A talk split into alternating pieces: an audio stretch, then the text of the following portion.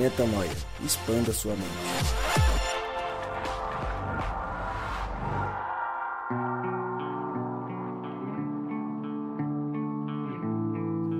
Seja muito bem-vindo, está no ar mais um podcast Metanoia. Chegamos ao podcast Metanoia número 130, 130 vezes Metanoia. Haja coração, amigo, e como eu sempre digo, meu nome é Lucas Vilches e estamos juntos nessa caminhada. Lembrando você que toda terça-feira um novo episódio é lançado e você pode acessar todos, eu disse todos, os nossos conteúdos direto no nosso site, portalmetanoia.com.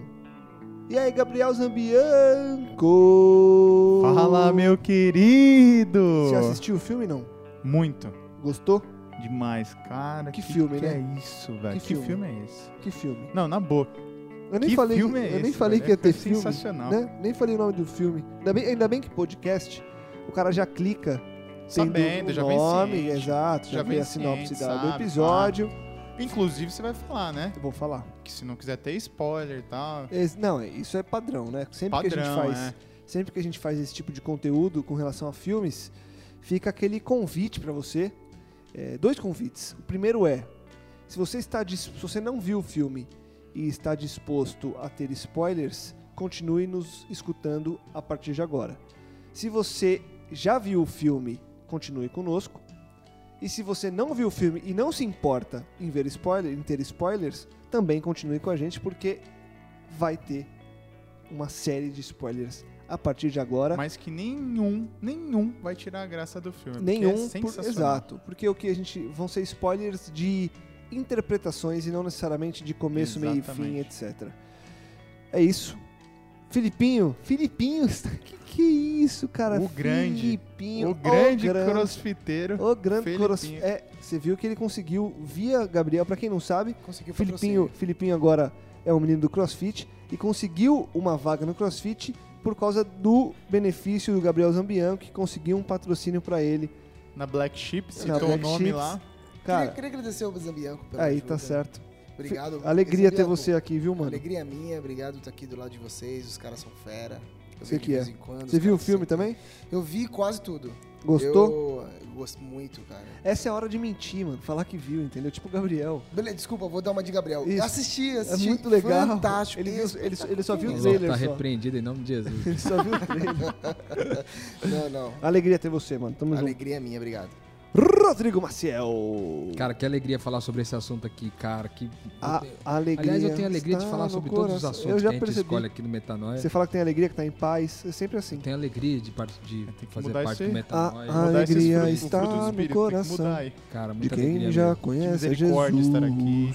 E, e... A verdadeira paz só tem aquele. Que já conhece eu gosto mais de ouvir o Lucas cantar, que ele é bem afinado. Eu sou horrível. Então aí, Nossa, sou muito Ah, ruim, cara. eu acho que o, o assunto de hoje é bem, é bem profundo aí pra quem tá caminhando com a gente há algum tempo, é, em função do filme que a gente assistiu. Cara, de verdade, não, Filmaço. não ouve esse podcast se você não assistiu o filme, cara. Vai Não faz muito sentido, Não né? faz muito sentido. Vai assistir o filme, depois você volta Inclusive, e ouve o podcast. Tem Tem... no Netflix. no Netflix disponível lá. Então já volto então, tá? Redenção. Vou terminar de assistir, já volto. Redenção com é, de Gerald Butler. Gerard Butler. Aí, Gerard Butler. Gerard Butler. Gerard Butler. Enfim, Assiste lá que vale a pena. filmaço. Eu vou ler a sinopse e a gente começa a conversar sobre o filme. Fiquem à vontade para, em meio à nossa discussão, trazer as cenas que mais marcaram vocês, frases do filme. É, e eu vou ler a sinopse então para você. Para você que já até assistiu depois de um tempo, relembrar do que a gente está falando. Esse filme, depois de sair da prisão, o Sean Childers, Childers que é o Gerard Butler, vira pastor e em seguida passa a fazer um trabalho voluntário na África. O que inicialmente seria uma curta temporada para reconstruir casas na devastada Uganda se torna em um envolvimento político no Sudão. Enquanto espera apoio financeiro para ajudar crianças desabrigadas e levanta armas contra os rebeldes no poder, Sam terá de encarar novos dilemas. Inclusive, vale a pena a gente deixar claro aqui que é um filme baseado numa história real, então não se trata apenas de um roteiro qualquer, mas sim de uma história real. Começo perguntando pra vocês o seguinte: o nome original do filme, e é engraçado, a gente até falou, em algum episódio a gente falou sobre essas traduções que, o, que o, as versões brasileiras fazem, né? Que é engraçado. Porque o nome original do filme é Machine Gun Preacher. Algo mais ou menos como o pregador da metralhadora, ou pregador de metralhadora. E aí, em português, virou Redenção. O porquê disso a gente não sabe, mas o nome original é esse Machine Gun Preacher. E aí, eu queria perguntar para vocês o seguinte, antes de entrar especificamente na mensagem que o filme traz. Pegando o, esse nome e a história desse cara, baseada na sinopse e no que vocês viram, e, e fazendo uma metáfora disso com o que é a nossa vida, vocês acham mesmo que essa vida do reino de Deus, da pregação e de viver a palavra, é uma guerra? A gente está numa guerra de. É, é, a gente, nós somos pregadores de metralhadora na metáfora de quem vive essa guerra espiritual? Acontece isso mesmo na vida real? Ah, Gabriel. certeza, né, cara? Eu tava ouvindo uma música, não me recordo qual é, mas ele falava assim, ó. é, que só não tá em guerra quem não, quem não quer acreditar. Ou quem não sabe, né? Porque a gente participa aí de um mundo no qual a agenda maior é, é, do mal é, é o confronto com o bem, a gente comenta isso daqui sempre. Então a gente está assim em guerra. É a guerra do meu eu contra a santidade de Cristo, é a guerra do, das minhas santas vontades com a santa, as suas santas vontades, né? Do próximo, enfim. Cara, essa guerra acontece. E acontece também de forma é, é, material, real, né? A gente está aqui no Brasil, onde não temos declarado uma guerra civil, né? É, e tantos outros países existem uma guerra civil, né? Até me peguei pensando, não sei se vocês viram, é, tá rolando muito no, no WhatsApp um, um videozinho, uma chamadinha que chama A Quarta Revolução, algo nesse sentido. E ali começa a falar da, da, da evolução da ciência, de tudo que o, o mundo tem vivido. E aí, cara, a única coisa que me vem à mente é essa cegueira que a gente vive, sabe? Porque aqui não acontece nada.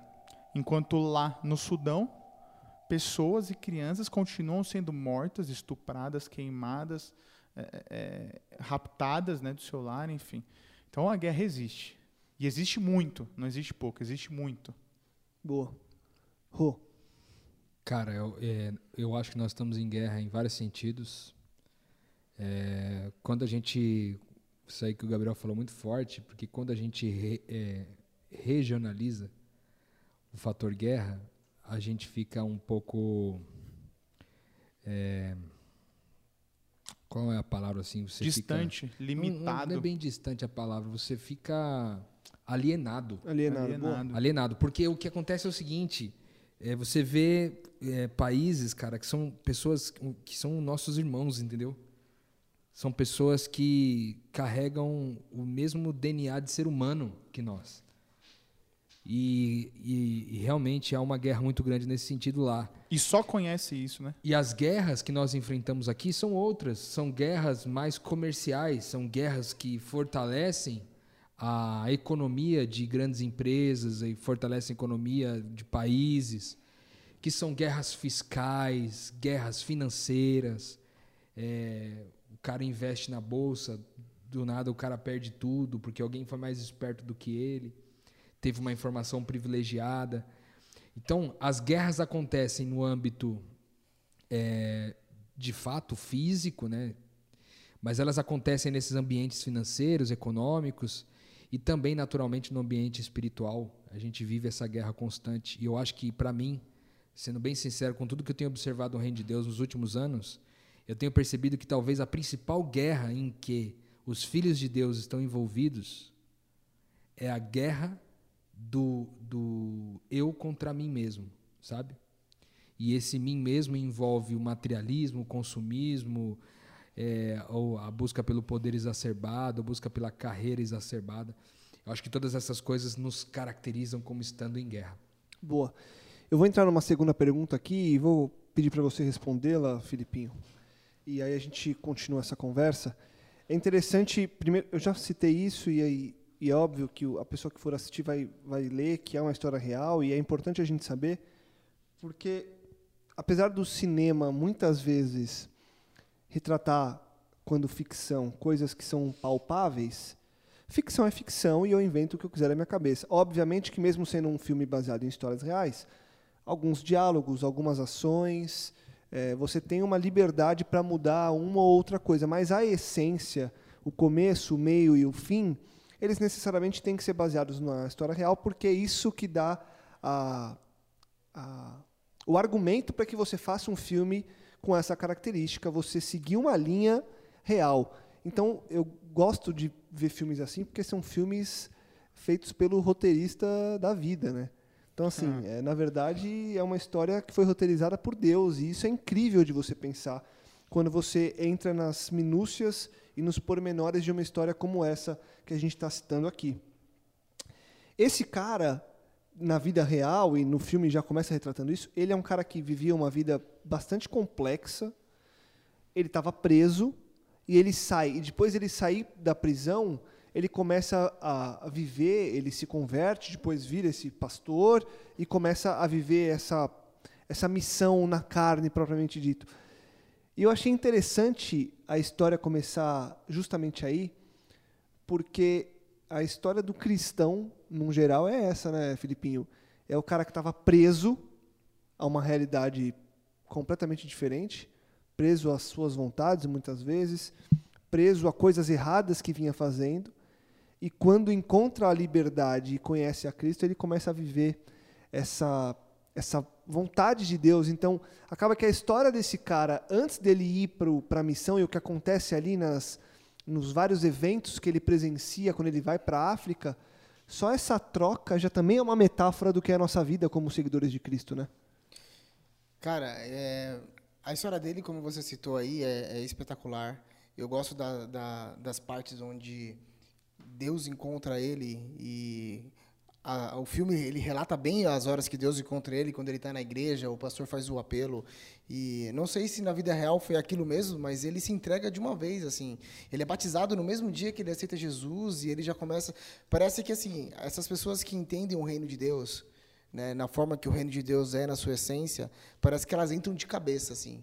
Eu entendi o reino, eu não tenho mimimi, eu sei que é isso mesmo que eu quero viver. Ele entra muito de cabeça. E é incrível como Deus fala com ele, porque a história dele depois da África parte de uma visão que ele tem. Ele tem uma visão que ele tem que construir uma igreja, que ele tem que construir um orfanato. Não sei se eu já estou adiantando no assunto. Vai que vai. Mas eu sei que ele tem uma visão e ele se entrega para a visão, ele entra de cabeça. Eu acho que muitas vezes a gente, como cristão, é, a gente é, às vezes dá uma segurada, né? A gente dá uma freada. Eu acho que Deus, como foi o roteirista dessa história e da vida dele, ele está escrevendo vários roteiros e várias histórias nesse exato momento. A nossa vida é uma história, a nossa vida é um roteiro e Deus está escrevendo a nossa vida. Então eu acho que a gente tem que entregar a nossa história na mão do roteirista. Deixa ele escrever, deixa ele ditar o que eu tenho que fazer. Se entrega ao Espírito Santo e ele vai dar visões. A Bíblia diz isso, né? Que os, os, os, os velhos sonharão e os jovens terão visões e, e eu acredito muito nisso. Então eu acho que cada dia mais Deus tem falado com os seus filhos. E quanto mais a gente se entregar ao grande roteirista, ele vai escrever grandes histórias nesse mundo. E, e eu acho importante o que você citou aí, Filipinho, pelo seguinte sentido, e é nesse ponto que eu queria entrar com vocês agora. A história desse cara, ele tá ali, ele sai da prisão, ele sente esse chamado, ele enxerga esse chamado e ele simplesmente vai. Vai e aí começa a se envolver. Tem, a gente não vai, obviamente, descrever todo o filme aqui, porque acontece muita coisa interessante, tem cenas que a gente vai é, pontuar. Mas é legal esse lance da sensibilidade do chamado, né? Eu acho que é outra mensagem que o filme deixa. Essa necessidade da gente ouvir a voz de Deus, a gente ouvir o que Deus quer da gente, e quando a gente ouvir, a gente saber que é uma coisa para agora, né? Tá sensível à urgência de um chamado que Deus tá pronto para fazer pra gente também, né? Cara, esse começo me chamou bastante atenção também. Porque é o seguinte, é... a cena inicial é logo ele, ele saindo da prisão, né? Ele tá ali, foi liberado da prisão e a hora que ele a hora que ele sai da prisão, ele pega as coisas dele, ele fala pros, pros guardas, é, vocês, agora vocês que se lasquem, né? Engraçado, você já vê ali uma postura de alguém muito arrogante, né? Que mesmo tendo ficado preso um tempo, ainda era arrogante, era cheio de si, enfim. Ele sai contra a esposa, né? E aí, não sei se vocês perceberam isso, mas ele faz uma cara meio que de surpresa, tipo assim, pô, você tá aqui, né? Um ar assim, meio de surpresa. E ela tava lá, enfim. E dali eles vão pra casa deles, né? Dali eles vão pra casa deles, né? E é engraçado, porque ele já chega em casa e aí encontra a filha, encontra a mãe dele e tal, não sei o que lá. Aí ele abre a geladeira e fala assim, "Ah, mas não, não tem cerveja aqui? Aí ele fala assim, "Ah, você não vai trabalhar? Ela falou, não, não, não, não tô mais trabalhando lá no, num lugar Na lá. boate. É, eu esqueci o nome da boate. Ele falou assim: como assim você não tá dançando mais de sexta-feira? Sexta-feira é o melhor dia, você vai lá dançar, como não? Enfim. Aí ela fala o seguinte: é, não, não tô mais, eu, eu sou de Cristo agora. Aí ele fala assim: ah, você tá de brincadeira. Você vai dizer para mim que você encontrou Cristo. Aí ela fala assim: não, ele me encontrou. Surreal. Ele me encontrou. Isso me chamou muita atenção. O outro ponto é que, mesmo, ele, mesmo tu- tudo isso tendo acontecido, mesmo ele tendo sido preso, né, ele ficou preso, ele viu esses sinais da esposa, ele viu que a, a filha e a mãe, tá, a filha e a, a mãe dele tá, tá ali também, já é diferente, enfim.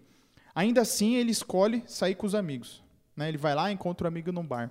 E aí tem uma dualidade na cena, nessas cenas que começa o seguinte: começa a traçar ele sozinho no bar com o amigo, aí do outro lado a esposa, a filha e a mãe. Ele pega e se droga, e essa cena me chamou atenção porque uma moça pega e, e droga ele, ele está sentado numa latrina sozinha. Sozinho, numa latrina de um bar. Tipo assim, o, o pior lugar que você poderia estar, velho. Se até quando eu entro vou num aniversário, numa festa, eu entro no, num banheiro público, você entra, você rela o mínimo possível num banheiro público. Por quê? Porque é um lugar sujo, imagina de um bar, né? Enfim, é, é, e ali ele tá sozinho, e aí bate aquela, a, a cena vai vai clareando, né, como se ele estivesse entrando no, no efeito da droga, enfim. E aí a próxima cena é a esposa dele com a filha e a mãe na igreja, né? E aí você vê assim, é, é, é, ele já tinha ficado preso, mas ainda assim ele não tinha batido no fundo do poço, sabe? Ele ainda assim não tinha batido no fundo do poço. E o fundo do poço é necessariamente sozinho, entendeu? Não é com a família, não é com, com quem ama ele, com quem ele ama, né? É, e me chama atenção porque, cara, mesmo assim, ele ainda sai com o brother dele, ele ainda pega, eles ainda pegam e ele acaba quase matando uma pessoa. E ele acha que ele matou uma pessoa, tá ligado? E aí a, a, a evolução da cena é, tem, tem mais uma dualidade ali no meio que ele acorda, ele acorda vomitando e depois a família tá junto e ele tá sempre sozinho. Segue ali uma parte de cenas, ele sozinho e a família unida, ele sozinho e a família unida, enfim. E aí quando ele, ele acha que ele mata esse cara, ele volta para casa desesperado. E para mim essa cena é, velho, essa cena é sensacional porque eu já a primeira vez que eu entendi a graça foi exatamente essa cena que veio à minha cabeça.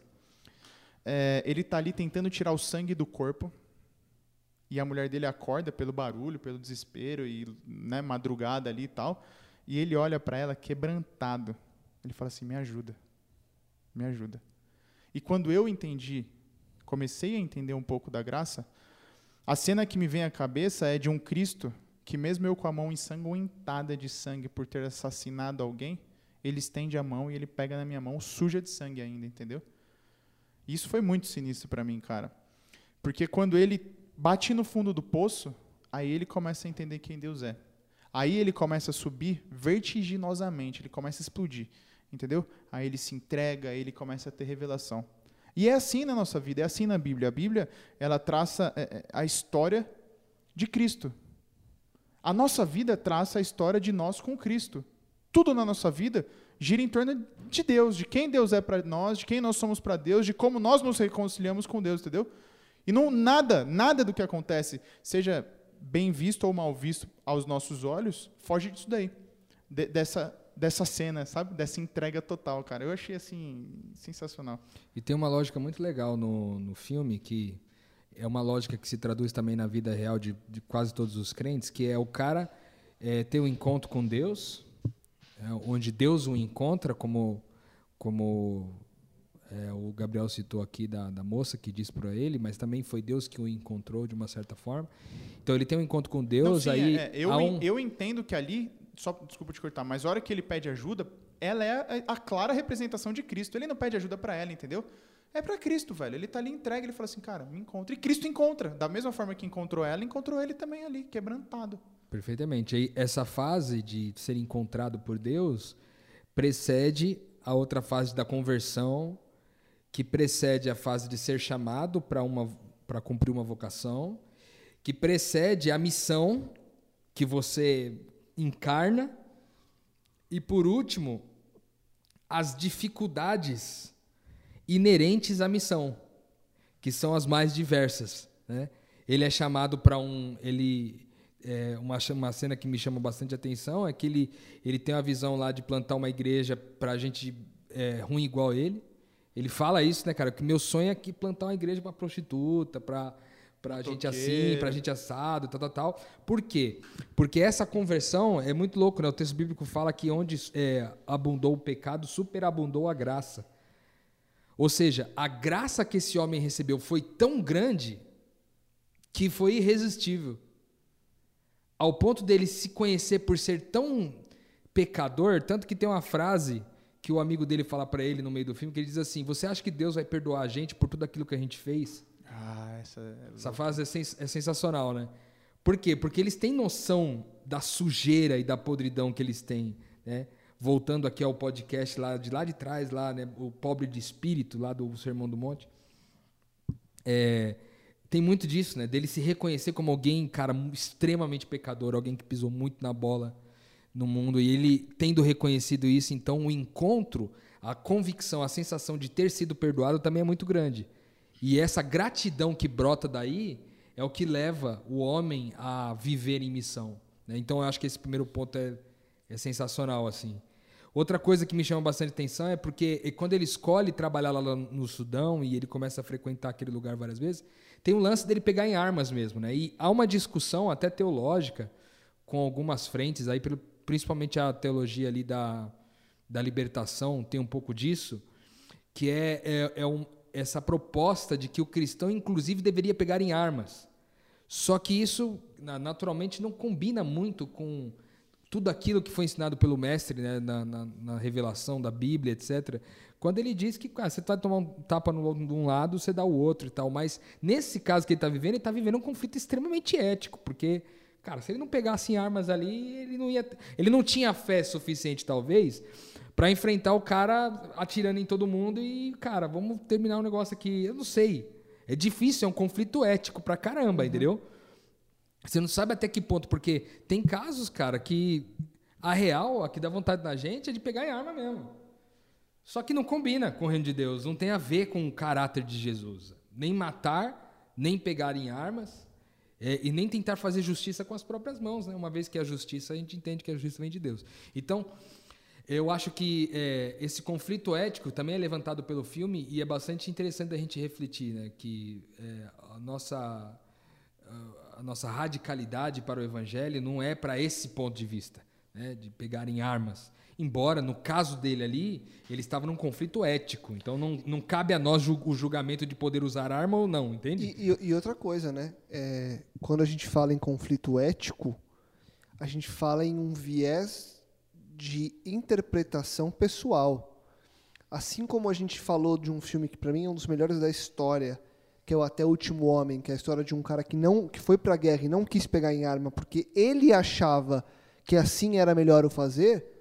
Esse cara é um cara que cumpriu a missão pegando em arma.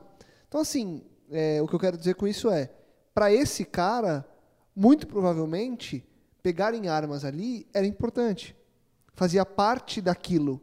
Para o outro cara que não pegou em armas e também cumpriu a missão e o chamado, era importante não pegar em armas. Então, o, o, a discussão ética é importante, mas ela vai ficar é, sempre é, acho... na sua raiz no quesito pessoal, porque para você pode ser ok pegar ou não, para mim pode ser ok pegar ou não, né? Na real, eu acho que é o seguinte, lá no, no caso do último homem, a grande diferença e a motivação, a revelação de Cristo ia ser no fato dele não pegar. Isso. Né? E no, no nosso caso aqui do St. Childers, do, do filme, a arma é indiferente na realidade. Sim, sim. Entendeu? A grande revelação é o contraste de alguém que não é do povo lutar pelo povo e libertar aquele povo, entendeu? Então a arma ali é indiferente. Ele veio a ser conhecido como, muito provavelmente porque outros foram ineficazes aonde ele foi eficaz, entendeu? Tipo assim, ah, ele era o pastor branco, né, que fala. Uhum, no filme uhum. chamam ele de pastor branco também, né? É, tem um detalhe, por exemplo, é, que tem até um pouco tipo de uma base assim na teologia da prosperidade que ele, ele encontra Jesus e tal, a vida dele começa a melhorar e aí ele, tem, ele abre uma empresa e tal. Não que não seja né, uma coisa que possa acontecer, mas também eu vejo que existe um pouco desse lado, esse apelo aí para a questão do sucesso, mas o fato é que ele se desenvolve abre uma empresa, e com a- através da empresa dele ele consegue construir a igreja e financiar boa parte dos custos que ele tem em ir lá para o Sudão e, e implantar tudo aquilo que ele foi chamado para implantar, o orfanato, cuidar das crianças e, e- e bancar ali a alimentação delas e o mínimo o suficiente. Mas é interessante que é, ele começa a ir para a África e perceber a- os desafios e conflita- começa a ter vários conflitos a respeito da, é, da nossa indiferença em relação ao sofrimento do outro que está distante, porque está distante, eu não, eu, eu não me compadeço, eu não, eu não tomo atitude. E aí, cara, ele se propôs a isso e, e ele tenta buscar sponsors, né? pessoas que possam patrocinar de uma certa forma financeiramente o trabalho que ele está fazendo. E aí ele chega num. É muito im- impressionante essa hora, que ele chega num cara, um empresário assim, é, muito bem sucedido e pede recursos e tal, e ele fala que ele precisa de 500 mil dólares. Não. 15 mil. Era Não. pouco. Eu acho que era 500 mil dólares. hein? 500 mil? É. Eu não lembro do Eu, não lembro, eu acho que era 500 mil dólares. Ele fala, eu preciso de 500 Acho mil dólares e tal. E aí ele vai, o, o cara nega, nega, nega, nega, fala, não posso, não posso, não posso, não posso, e chega no final ele fala, ó, ah, vai lá na festa lá em casa lá, tal, que a gente vai dar lá. E ele chama a família dele para ir na festa na casa do cara. E ele tá interessado em, em obter o, o sponsor ali, um, um- alguém que patrocine aqueles 500 mil. Só que quando ele chega lá, a festa surreal, assim, tipo, festa de, de alta elite assim da americana acontecendo tal só gente muito rica e no final ele entrega um cheque pro, pro personagem principal ele pega o cheque guarda no bolso e mais lá mais para frente depois ele vai ver isso aí depois um pouco não na frente do cara e aí quando ele abre e vê 150 dólares ele fica louco ele fica nossa ele fica extremamente revoltado cara porque ele tinha mostrado a foto das crianças sofrendo, o rosto deformado das crianças. Fala, cara, elas precisam de ajuda, cara.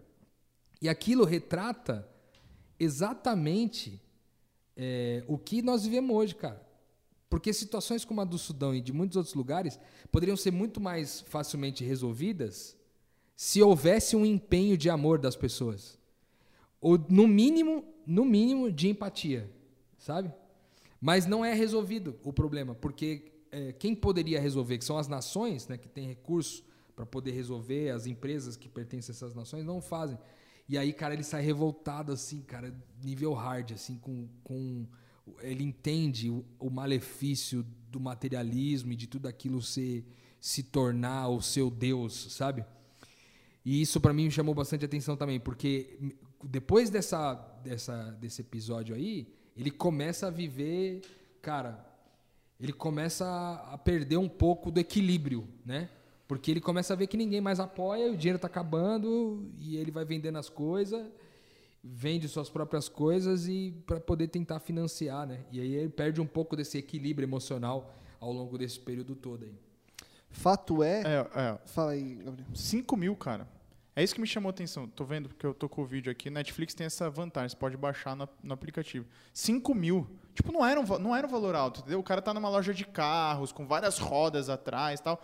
5 mil dólares ele pede. Aí o cara vai lá e mete 150. Chamou a atenção porque no filme ele, sai muito bravo da festa. Aí a esposa, o que que foi? Ele falou assim, cara, o cara me deu 150 reais. Ele gastou 150 dólares. Ele gastou esse dinheiro com o patê. Com o patê do canapé na festa dele. Eu tô querendo salvar a criança lá, ele me dá 100... Entendeu?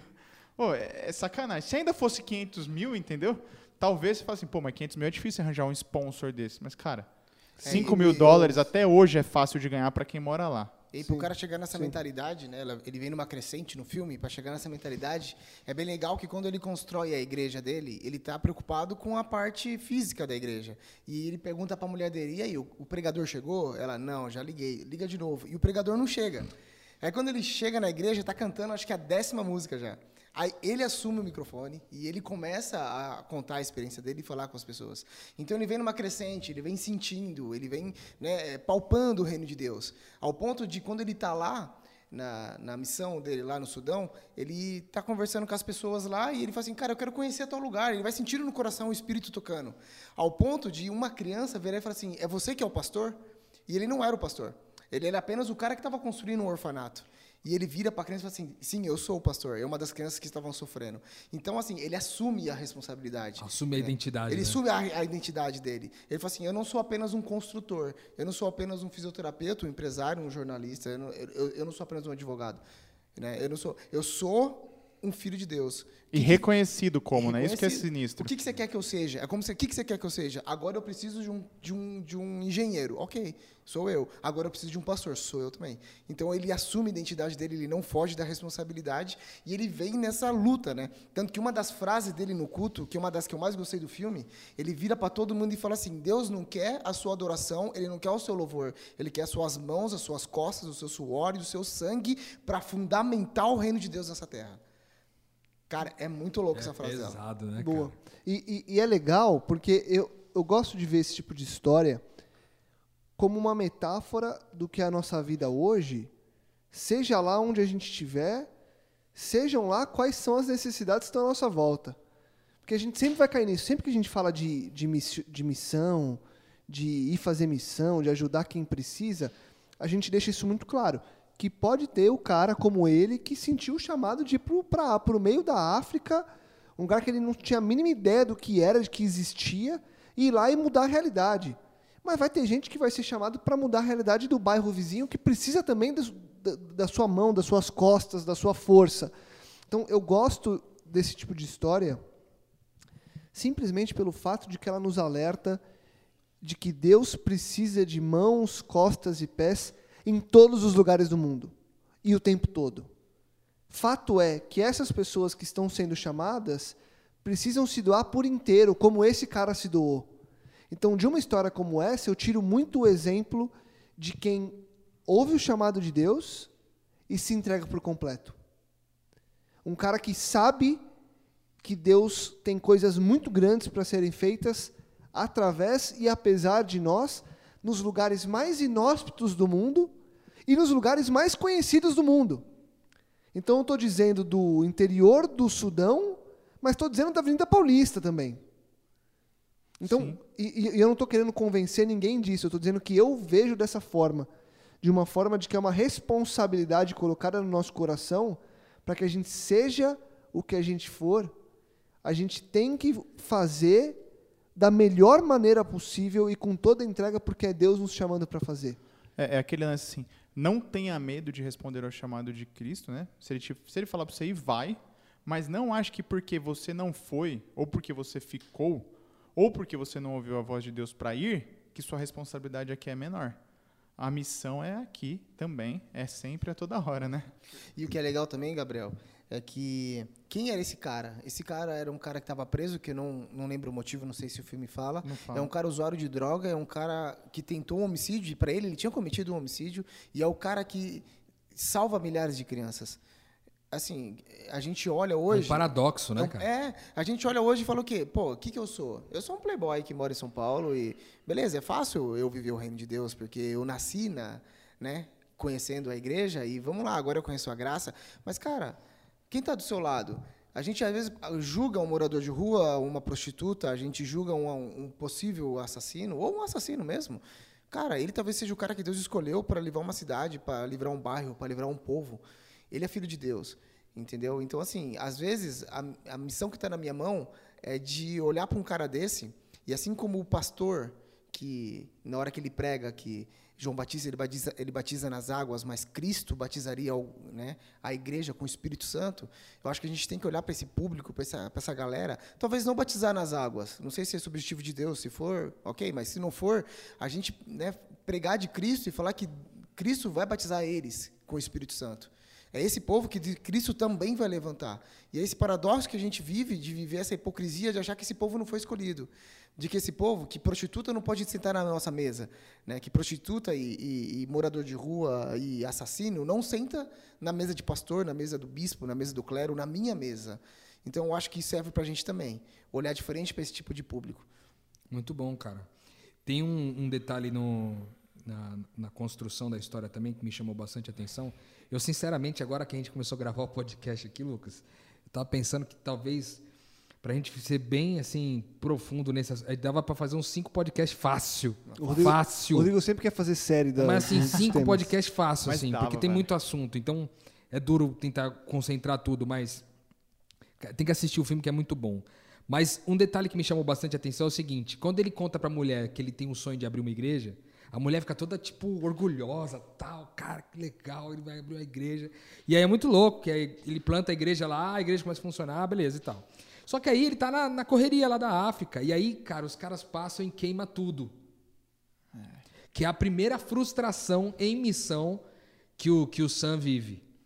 Aí, cara, os caras queimam tudo, tá? E nessa hora ele, tipo, dá uma desanimada monstra, assim. Aí ele pega o telefone e liga pra mulher e fala: Meu, vou desistir e tal, não tá dando. Aí a mulher dele fala um negócio muito louco aqui que eu peguei a frase queria compartilhar com você. Ela diz o seguinte: Ó, a mulher dele diz pra ele: Essas crianças tiveram a vida queimada e já viram coisa pior. E quantas delas você viu desistindo? Deus te deu um propósito, mexa-se, pare de chorar e construa de novo, entendeu? Cara, aqui é muito louco, porque é o seguinte, aqui eu acho que há um sinal surreal da importância da pessoa mais próxima de você te apoiar no momento certo, cara. Porque eu já cansei de contar quantas vezes eu pensei em desistir de tudo que eu faço em relação ao reino de Deus. Foram muitas vezes, cara.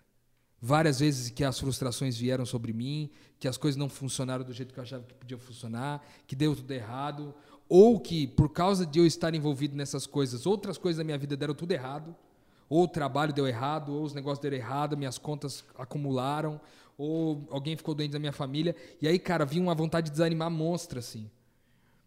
E aí a gente percebe a importância que é daquela pessoa que caminha junto com você, que está sempre ao seu lado. Ora pode ter seu esposo, sua esposa, sua mãe, seu pai, seus filhos, podem ser um amigo próximo. Mas a importância, cara, da palavra certa na hora certa, cara. Porque viver em missão é isso, cara. Viver em missão é bucha, meu. Se você se você escolheu a, a, a C.S. Lewis, se não me engano, diz isso. Se você escolheu o cristianismo pensando que seria uma religião de conforto, cara, você escolheu a religião errada. Porque é bucha, cara. Se é para viver o reino de Deus de verdade, é para ser o Cristo de verdade, é bucha, bicho. O negócio vai pegar. Então, para mim, essa frase dela representa muito, assim, é, esse ponto de vista, cara, assim, da, é, da importância da mulher, né? E fazendo uma conexão ainda com o papel dela na história, ao mesmo tempo que ela, nesse momento, é usada como um anjo de Deus para despertar o cara, mais para frente, ela chega e diz uma outra frase que é é quase que tipo an- é, antônima, que seria, né? O Antagônica. contrário, Antagônica. antagônica. Ela seria antagônica, que ela diz o seguinte, ó. É, você luta por todos, menos por nós. Ela chega pro cara e diz isso. Então pensa, a mulher que ele mais ama na vida vê o cara em missão, lá, o cara estraçalhando e vendo que o bicho tá pegando, as crianças morrendo, e ele não dando conta de, de sustentar as crianças. E a mulher vem pra ele e fala assim: "Mano, você luta, você luta por todos, menos por nós, mano". Cara, isso aqui é pesado. É pesado. É pesado demais isso aqui, mano. Porque quando você chega ao ponto na missão de Deus, onde as coisas mais importantes para você são colocadas em xeque, velho, aqui o bicho pegou. Então você vê, num momento ela levanta o astral do cara e, e põe o cara. O cara, depois que houve a ligação dela, velho, ele, ele põe a camisa de novo e vai pra cima, entendeu? Mas no momento posterior, quando ela diz isso, cara, você imagina o que vem, né? Então o poder da palavra, da- do cônjuge, da pessoa que está muito próxima de você, né? E aí você vê que nesse contexto, cara, é surreal mesmo, porque ela diz assim: você luta por todos, mas você não luta por nós. Porque começou a acontecer determinadas coisas, começaram a acontecer, por exemplo, o cara vende a empresa, brother. É a fonte de sustento dele pro resto da vida. O cara vende a empresa. O cara rapa o dinheiro do cofre ali naquele final ali para levar todo o dinheiro que ele tinha. pro- Tá certo, ele estava desequilibrado ali em relação à forma como ele tratava as pessoas, etc. Mas o propósito, quanto ao propósito, ele não estava desequilibrado. Ele estava desequilibrado quanto a como ele, como ele se portava diante da família e das pessoas importantes. Mas ele não estava desequilibrado em relação ao propósito, porque ele tinha, ele tinha firme. Porque, cara, ele pisou lá, entendeu? Ele viu as crianças serem queimadas. Ele viu as, as crianças serem estupradas, serem vendidas para serem é, prostituídas.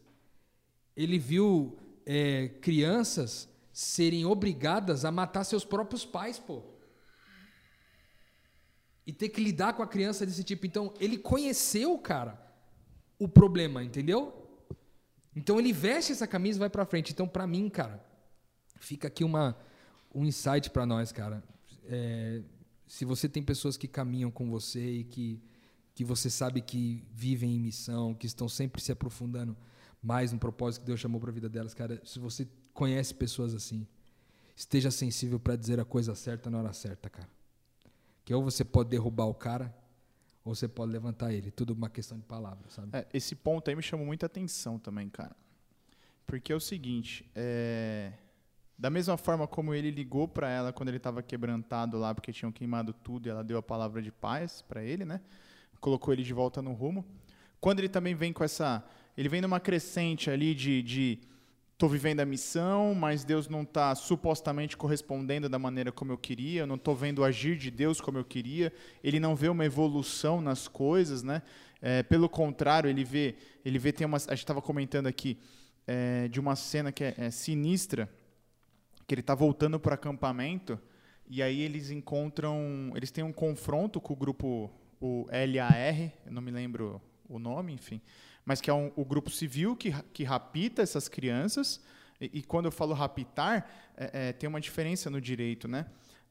Sequestra quando você tira alguém do, do âmbito da família e exige dinheiro, exige alguma coisa. E não é isso que acontece. O que acontece no filme é rapto, que é quando você tira do âmbito da família para não devolver nunca mais, mas para violentar, para violentar emocionalmente, para escravizar. Você não quer nada em troca, você quer escravizar. E eles fazem isso, né? Esse grupo armado que existe até hoje no Sudão, eles fazem o quê? Eles atacam as aldeias, raptam as crianças, matam os pais e mães, né? É, para que essas crianças cresçam né, através aliciadas de uma, no... aliciadas, alienadas no propósito deles, e para que assim esse grupo nunca morra, para que o exército só aumente, né? É, inclusive uma cena que passa logo no começo do filme, e que depois tem todo um desdobramento lógico que é ponto-chave também, passa um, um desses ataques né, a, uma, a uma aldeia, no qual eles tiram lá todo mundo de dentro da, da, de uma casa lá, e aí tem assim, tem uma criança, uma mãe ajoelhada e uma outra criança. Né? E aí depois a gente descobre que é a mãe e os dois filhos. E ele fala, os, o, o, o, os terroristas, a gente pode chamar eles de terrorista, né? Falam para aquela criança que está em pé, fala, ó, ou você mata a sua mãe, ou a gente mata o seu irmão, né? E aí eu entendi o real significado de maldade. Porque maldade não é ódio. Não é só ódio. Maldade não é só fazer algo ruim. Cara, maldade mesmo é você usar o amor de alguém para fazer o mal. Entendeu? Você usar o próprio amor, eu usar o próprio amor do Felipinho para que ele faça o mal. Entendeu? Que é o que o cara faz lá. O terrorista faz, ele usa o amor do menino pelo irmão para que ele mate outro amor que é a mãe. Cara, isso é de um grau, assim, de, de um nível de, de, de, maldade que só do coração de Satanás para isso existir, entendeu? E aí tem essa cena, né? É, é, então é isso que acontece, essa é a realidade lá. E ele começa. É, é, e eu estava contando dessa, dessa cena que ele tá voltando pro, pro acampamento e ele encontra um monte de criança, tem um confronto armado com essa com esse grupo e algumas crianças sobram, digamos que tem ali umas 50 crianças, ele fala assim, ó, não dá para levar todo mundo, é, subam as mais magras, as menores, quanto que cabem mais, ele vai a milhão para acampamento, volta, quando ele chega no acampamento já é de manhã, quando ele volta para encontrar onde foi o, o, confronto, cara, ele chega lá e a hora que ele desce, e essa cena é forte, né, É cara? muito forte essa, essa cena. cena é forte. E a hora que ele vê que ele vai chegando perto do, de uma caminhonete que tinha tombado, cara, ele vê aquele 20, 30 crianças carbonizadas ali num carbo, queimadas, né? Foram queimadas vivas num bolo ali de, de, de Virou uma massa só, né? é, um negócio assim horrível, cara. E ele começa a ter esses confrontos, porque ele começa a ver como tudo que ele faz é pouco, como que ele não consegue angariar fundos na terra natal dele, entendeu? De novo ele tem um confronto com aquele mesmo empresário, ele volta lá e ele joga na mesa as fotos de pessoas com, com os lábios cortados e mutiladas e ele começa a contar o que acontece e mesmo assim o cara não dá dinheiro para ele, aí ele vai e vende tudo, né? É, é, então ele entra nesse, nesse, nesse confronto com o propósito e quem ele realmente é dentro desse propósito que é de Deus, né? E aí me chama a atenção o seguinte, porque, como o Rô falou, são dois, são dois momentos, né? Um que a esposa tem a palavra certa para erguer e outro que a esposa talvez não tenha a palavra, não tenha dito a palavra certa para reerguer ele. Mas me chamou a atenção o seguinte: em nenhum momento no filme eu vi ele convidando a esposa ou a filha para irem para lá, entendeu? E a palavra-chave aqui na missão de Cristo é equilíbrio. É equilíbrio. Por quê? Quando esse cara perdeu o equilíbrio, quando ele se desequilibrou emocionalmente, dentro da missão, você vê que a coisa, o bolo começa a dar uma desandada ali, entendeu? O bolo começa a dar uma desandada. Ele começa a ter confrontos que talvez ele não precisasse ter com a filha.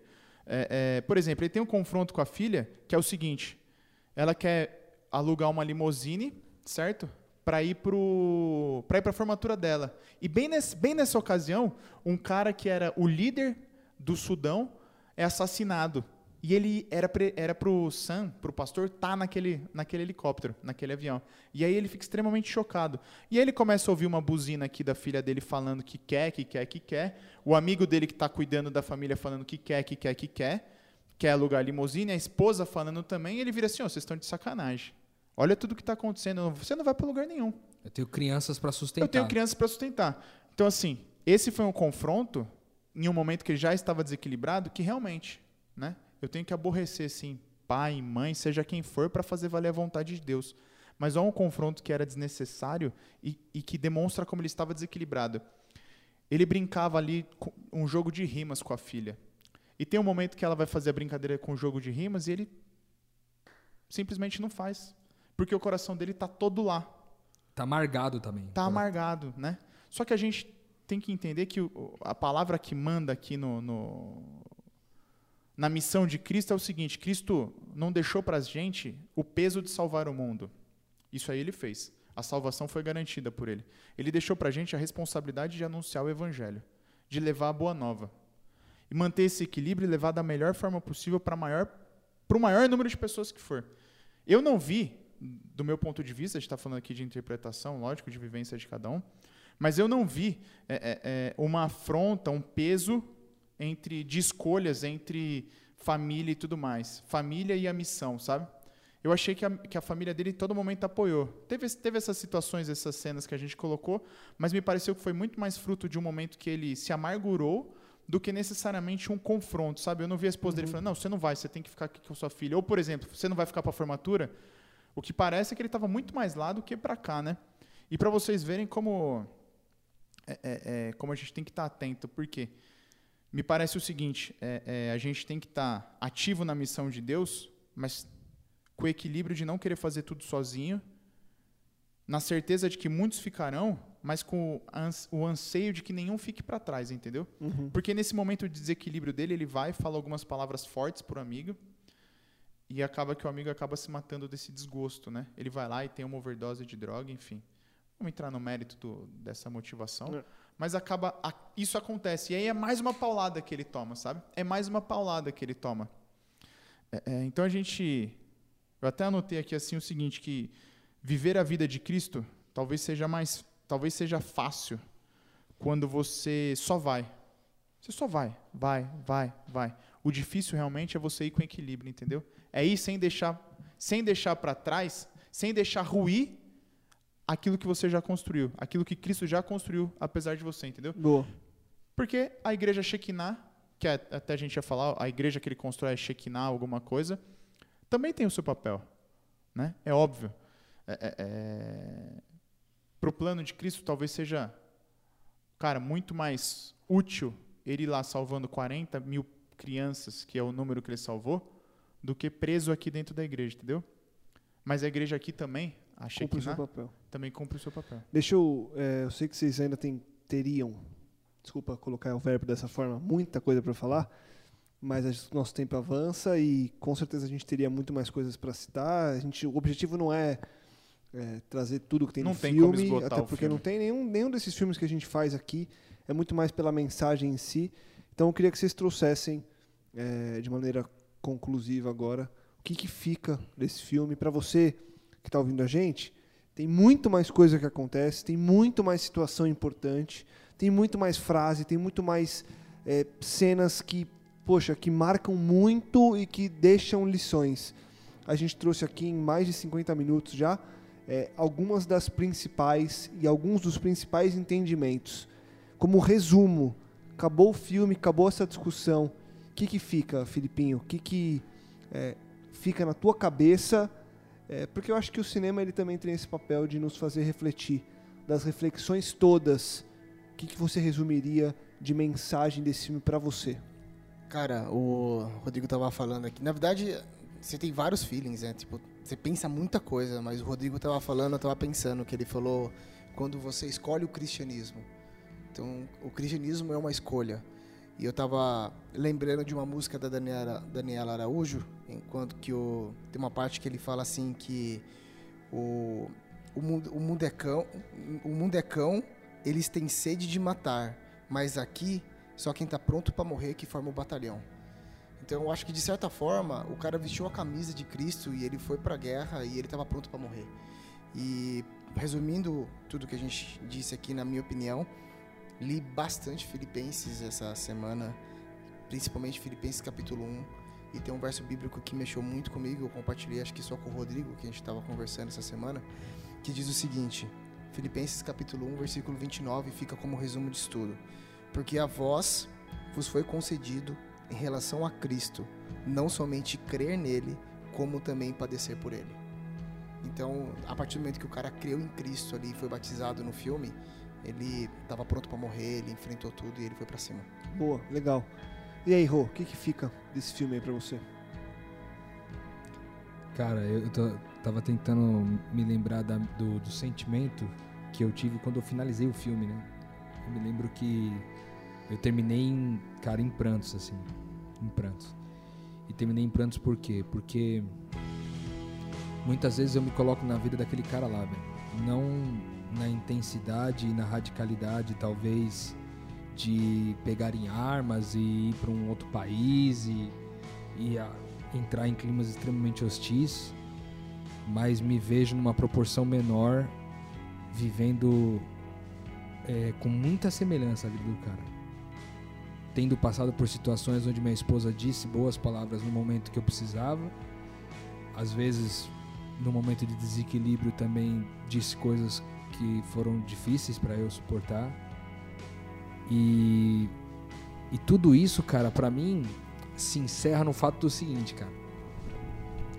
É, ele morreu por mim. Morrer por ele é o mínimo que eu posso fazer.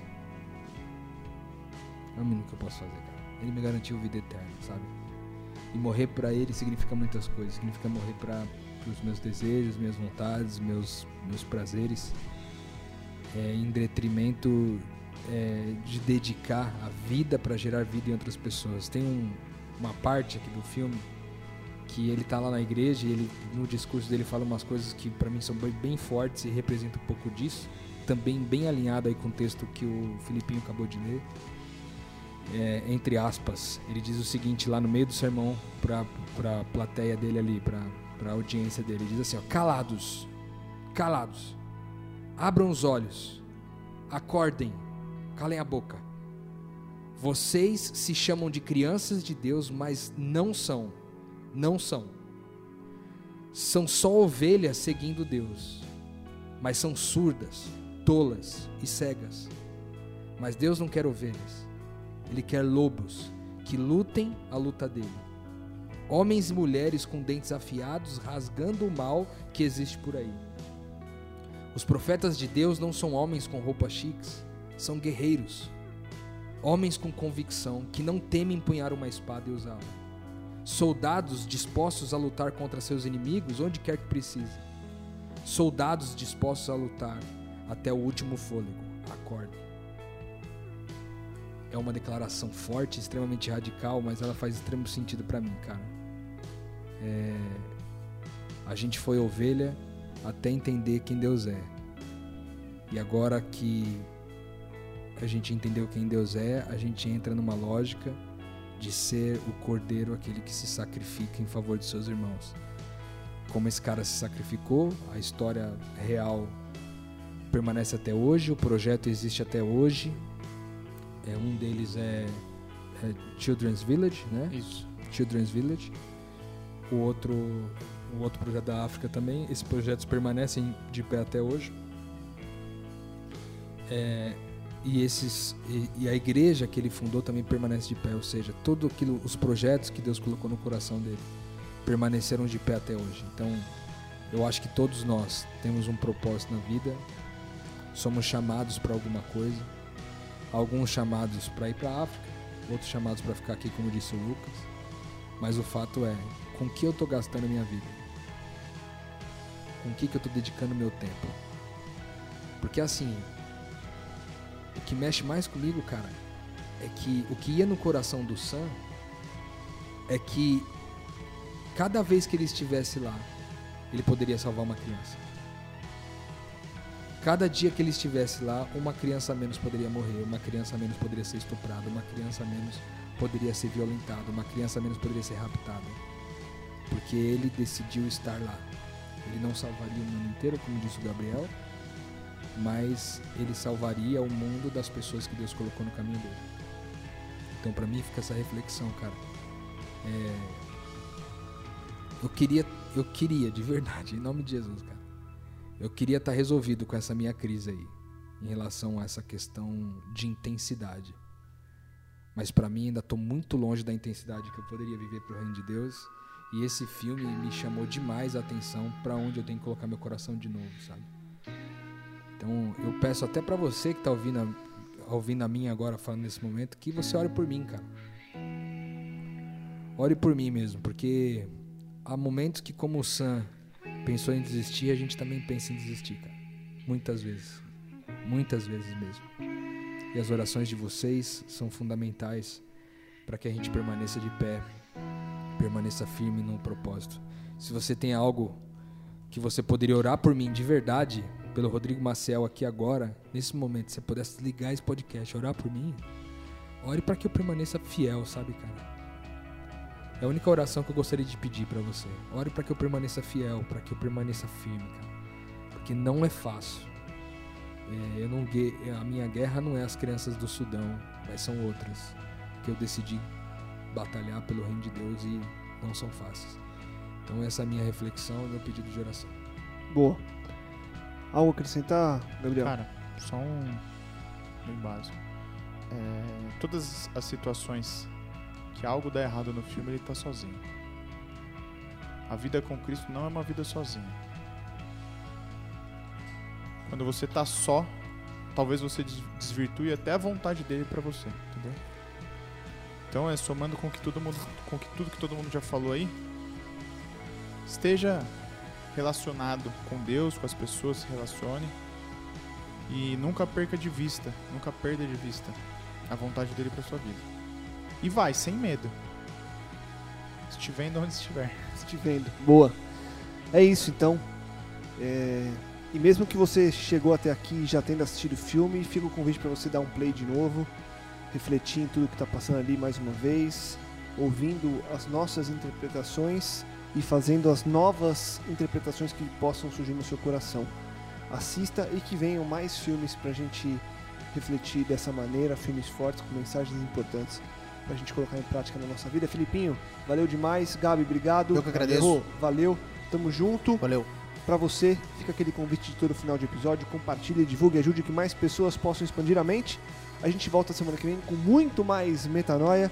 Obrigado por mais um dia de expansão de mente ao nosso lado esteja conosco no próximo episódio. Metanoia, expanda a sua mente.